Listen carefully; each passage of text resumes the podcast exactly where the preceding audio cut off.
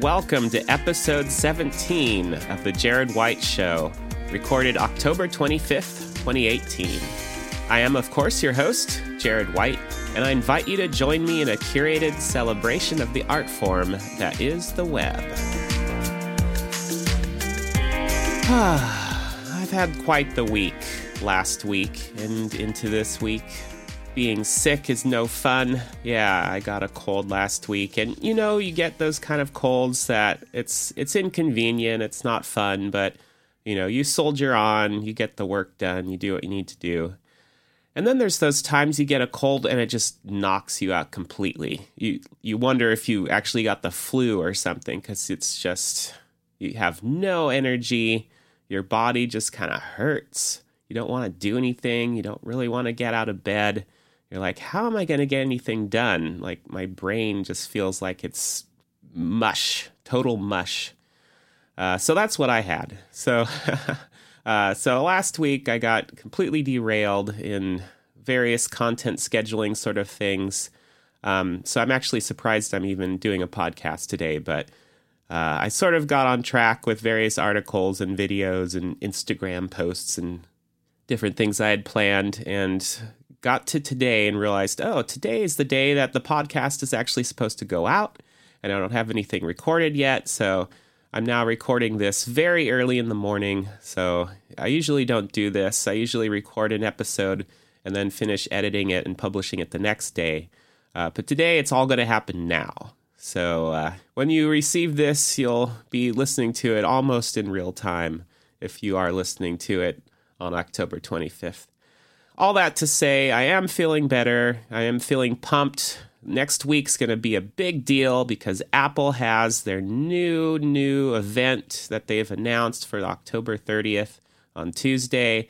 And I'm super excited about it. All the rumors are pointing to brand new iPads, a new Macs, and who knows what else they have up their sleeves. So, so this show, uh, I'm probably going to break my every other week schedule that I just recently announced uh, because next week they're going to have the event, and then I want to talk about what was announced. So uh, I think I'll be recording an episode next week.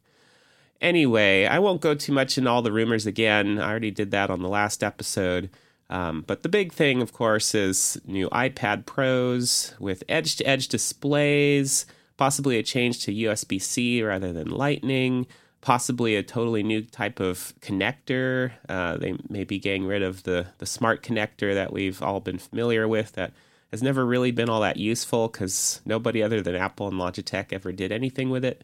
They might be coming out with something totally different that hopefully will work a lot better going forward. Uh, rumors of new Apple pencils. The news about Adobe Photoshop, like real Photoshop coming to iPad, is very interesting and it would be surprising if that didn't come up in some form next week as well. Anyway, I will be recording an episode all about next week. So for this week, we'll do something a little bit different. First of all, just real quick, uh, one of the things I was doing in my state of illness was binge watching The Man in the High Castle, which is on Amazon Prime Video. Uh, I'd been hearing a lot about it, a lot of rumbles that it was a, a show to be reckoned with, so I finally sat down and started digging into it and got completely sucked into this show. I mean, just to the point where I was ruminating on it like constantly when I wasn't watching episodes, just always in the back of my mind thinking about you know the the characters and the story and all the what ifs. So if you're not familiar, I don't want to give too much away here, of course. So no spoilers or anything. But uh, the basic premise of the show is a what if, and this was originally a story from Philip K. Dick, who, of course, is behind all kinds of cool sci fi and various interesting stories, you know, Blade Runner and so forth. And it's a what if. What if the Axis powers won World War II? What if Nazi Germany won? What if uh, Imperial Japan won? And they basically divided up America. So Japan gets uh, the Pacific coast and sort of the whole, the whole uh, western quadrant there and Nazi Germany gets the East Coast and a bunch of land uh, all throughout the, the eastern half of America. And so you have these two giant world powers sort of duking it out for ultimate supremacy, and America's caught in the middle. So you can imagine the, the storytelling possibilities in a world like that are just endless. But the way they've woven together a very tight knit group of people that all interact with each other throughout all of these different plot points throughout multiple seasons, uh, it's really quite extraordinary. Excellent storytelling, incredible cinematography. The music is really great. I've really been enjoying that. Uh, just everything about the show, the production values are really stellar. So this isn't just any streaming service sort of show that's, you know, maybe more popcorn flick sort of stuff. You know, you watch it, you enjoy it, and you move on. No, this this is a really really good show. So uh, hats off to Amazon for for hosting this and and getting this produced. And if you haven't seen The Man in the High Castle yet, I highly recommend it. I've just started season three, and I hear that everything goes completely bonkers in this season. Just all sorts of stuff blown wide open. So I'm really thrilled to be getting into that. Anyway, on to the link segment. Oh, so the first item here is about macOS Mojave, a cool little utility. Um, but speaking of Mojave or Mojave, I still don't know how to say that. I think I used to say Mojave Desert, and everyone says it's actually pronounced Mojave. But then I hear people saying Mojave, and I'm like, well, that sounds better. Anyway, whatever it is, macOS Mojave, Mojave uh, has this new dark mode, which is fabulous, and there's a utility that makes it even more fabulous. But before I get to that, the other crazy thing that happened last week is while I was sick, I got it in my head of, oh, you know, I, I upgraded my laptop, my MacBook Pro, and everything went fine, and Mojave seems really stable. So I'll upgrade my iMac. Yeah, I'll do that while I'm sick. I'll just sit here and watch it install and everything will be hunky dory. Well, guess what? No thanks to Apple, my iMac got trashed. I mean, it's just the installation completely failed. It didn't work at all. I tried over and over and over again to run the installation process, and it kept failing with all these weird cryptic errors. I tried looking through log files and reading internet forums and trying to figure out what was going on. Did various recovery type things. Uh, finally, out of desperation, I bought a backup drive, which I should have had already. This is really dumb that I hadn't done this already.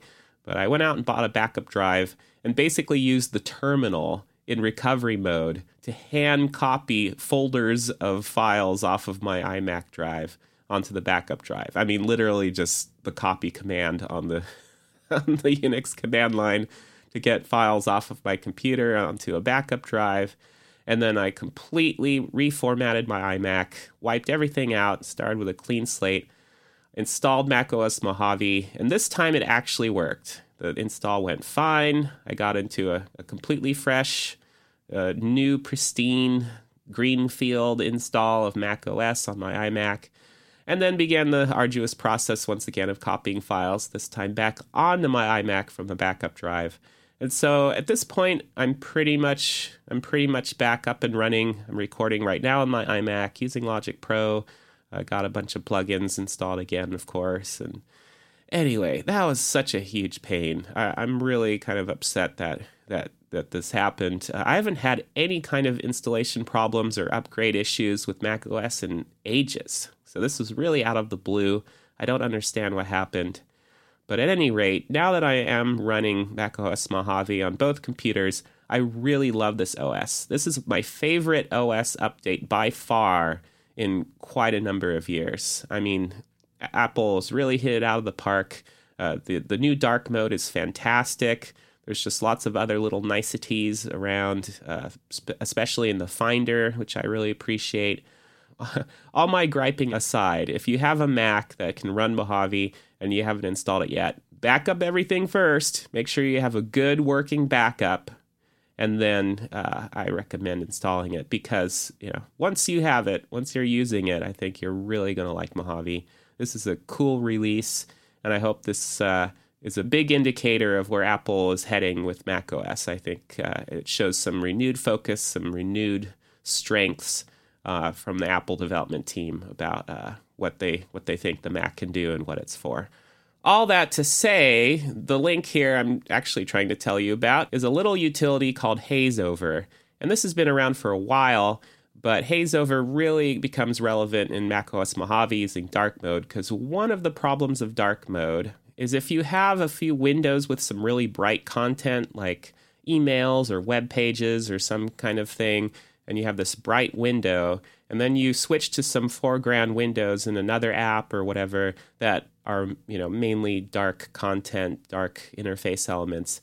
Having all this bright stuff sort of in the periphery around the windows it gets really distracting. That's that's the main problem. I, I know some people have complained about you know when you're actually in your email app or you're in your web browser and you go somewhere with a really bright white background, all of a sudden it can be blinding. Uh, that doesn't really bother me. I haven't found that to be an issue for me. You know, I just accept it for what it is. Um, but having all this stuff sort of in, in the background, off in various corners, having that there, I find very distracting. So haze over is brilliant because what it does is it dims all of the windows that aren't active. So whatever you're using, whatever the foreground window is that's currently active, uh, you can interact with that normally, but everything else dims, and you can control the, the animation, the fade effect. Uh, you know, for when things get dimmed, I, I like a nice slow fade. Uh, you can control how much it's dimmed. Um, so this is fantastic, and I found out about this through Jason Snell of Six Colors. So uh, check out that link in the show notes to his review of Hazeover. It's a great utility, and, and I'm really, really happy because I feel like macOS Mojave Dark Mode plus Haze Over equals bliss. I'm really, really happy with it. I feel this sort of serene sensibility when I'm using my Mac now uh, that I haven't really felt before. It makes it actually feel more iOS like in some fashion. Uh, that sort of sense of, of calmness that you don't have you know all these different sort of distracting visual elements going on, but you're just working on one thing at a time. Uh, so I really like that. Um, so that's the first link of the day. Second link of the day is a little bit more in the Apple theme here. Apple CEO Tim Cook once again talking about privacy rights and the need for privacy in the modern age. He recently spoke at the International Conference of Data Protection and Privacy Commissions in Brussels. That's a mouthful. Uh, and uh, Ars Technica has a transcription of his speech, and I'll just quote a little bit here because I think this is really vital. I think uh, Apple's clearly leading the charge here uh, in terms of big tech companies, and it's one of the things I most admire about CEO Tim Cook that he's been pushing privacy and security. Uh, so let me just read this to you. We at Apple are in full support of a comprehensive federal privacy law in the United States. There and everywhere, it should be rooted in four essential rights. First, the right to have personal data minimized. Companies should challenge themselves to de identify customer data or not to collect it in the first place. Second, the right to knowledge. Users should always know what data is being collected and what it is being collected for. This is the only way to empower users to decide what collection is legitimate and what isn't. Anything less is a sham. Third, the right to access. Companies should recognize that data belongs to users, and we should all make it easy for users to get a copy of, correct, and delete their personal data. And fourth, the right to security. Security is foundational to trust and all other privacy rights. So this feels big. This feels really big. I'm not sure where Tim Cook got this particular formulation. I don't know if this is something he and Apple have come up with or if he's sort of reiterating something that's come about through some sort of consensus. Um, but these four, these four rights that he outlines here, uh, having the right to have your personal data be kept in as minimal form as possible, you know, the least amount of identification necessary, how their data is being used, uh, the right to access, the right to security and, and like real usable security. And I assume things like encryption and so forth uh, play into that. I find this formulation to be really, really well thought out, very concise, very understandable. And I think this totally should be legislated. I mean, I'm not big on government bureaucracy and legislation and regulations and all that sort of thing. But I think we're at the point now, as our society has evolved and as technology has gotten increasingly powerful and also increasingly invasive, uh, I think we need government regulation around these privacy rights. So I applaud Tim Cook for this. I recommend you check out the link for additional information about what Tim Cook is saying. Um, and I think we should all stand behind Cook and any other tech companies, any other leaders, civic leaders, anyone who's promoting privacy honestly and, and forthrightly here uh, should be commended. I think we really need to get behind this as a as a tech, as a web community. Speaking of privacy and security, the next link here is about Helm. Helm is a startup that is taking on Gmail with a server that runs in your home. Wait, what? yeah, the first time I heard about this, I kind of was scratching my head trying to figure out what's this for and why would anyone buy it. But when I read about it and did some research, I increasingly felt like this could actually be a pretty significant idea. Um, maybe not this particular form of it, maybe not this particular company, but the idea that somebody can just buy a little box, stick it in their house, connect it to their internet, and they have a personal server that can handle things like email. And I could see a lot more being handled uh, over time, but um, I, I, think uh, I think there's something to this. Uh, something I've been doing more lately is hosting my own services. Uh, so instead of just relying on a generic cloud service, like say Dropbox for file sharing or iCloud Drive, uh, I'm hosting my own file sharing service. So I use OwnCloud, which is open source. Um, there's sort of a fork of that called Nextcloud that a lot of people like. Um, but I'm running this at a hosting company called DigitalOcean. So I have my own domain name with my own storage solution, and that's what I use for all my file sharing. So I have a bunch of files on one computer, I can get to them from my other computer, everything synchronizes, I can access them through my iOS devices. All the kind of things you would use Dropbox for. You can even uh, create share links to share certain files with other people instead of just relying on a single vendor, on a single centralized provider like Dropbox. I'm hosting my own service. But the problem with that approach is it's really hard to get this stuff installed. I mean, I spent a bunch of time installing OwnCloud and configuring things and doing all this stuff. And once it's set up, it just works. I mean, if I were, you know, just an average user with no technical abilities, uh, using OwnCloud is no harder than using Dropbox. But getting it set up in the first place, that is complicated. So it got me thinking, you know, that and other various things I've I've installed myself. You know, I'm I've been thinking, I wish there was a way for for average non-technical users to get good software, open source software, personal software, you know, set up in the cloud or in this case in a in a little box in their house, little personal server. You know, I, I just wish there was a way for people to be able to get services that they host and control set up as easily as these centralized services. Because the benefits for security and privacy and control and supporting open source software, supporting small companies, you know, all these different things. Uh, it, it's these are really important things. But you know, if it's only possible for geeks like me to get the stuff installed and set up in the first place, uh, it's not really going to change everything in the long run. Um, so I'm really hoping that Helm and possibly uh, other other hosting companies in the cloud that you know create one-click installers and various other things like that.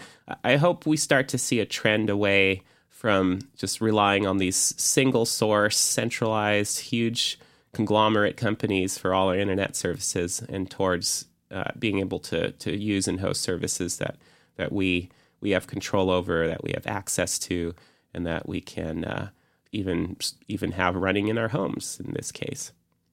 And I think going after Gmail in particular is really a smart move here because of, of anything that a lot of people rely on for, for daily usage, daily communication. Uh, Gmail's big. Gmail's is the elephant in the room, and having a having a personal server re- be able to replace Gmail, where you can have your own contacts and calendars and and your email and everything all running with your own secure certificate. Having that all usable by people and getting them off of Google services, uh, I think that's a really smart move. Uh, the price, though, that uh, that's that's the hurdle here. I don't know who's going to pay five hundred dollars to get a little box for their house. I mean, I could see them paying maybe a hundred or a couple hundred, but five hundred is a lot of money. So you know, I personally would not do this. I'm not sure I know anyone that would do this. Um, but if there are some people out there who have money burning in their pocket and really want to get off of Gmail or some some sort of uh, big corporate service like that uh, and use something that, that they own and control, for their email and calendars and so forth, uh, you know, this might work. So I- I'm definitely going to keep an eye on this space in the future. So that's it for today's show. Another episode of the Jared White Show in the can. So as always, you can go to jaredwhite.com slash podcast for information about this show, show notes of various episodes, and so forth. You can subscribe to my email newsletter there. Just click the big follow button next to my picture. And of course, if you like this show, please write a review in the iTunes, excuse me, the Apple Podcasts directory. Uh, write a review and let people know how you've been enjoying the show. And, and please uh, share links with your friends on social media and elsewhere. Uh, it really helps us out here. So thanks again for listening, and I'll see you next time. Bye.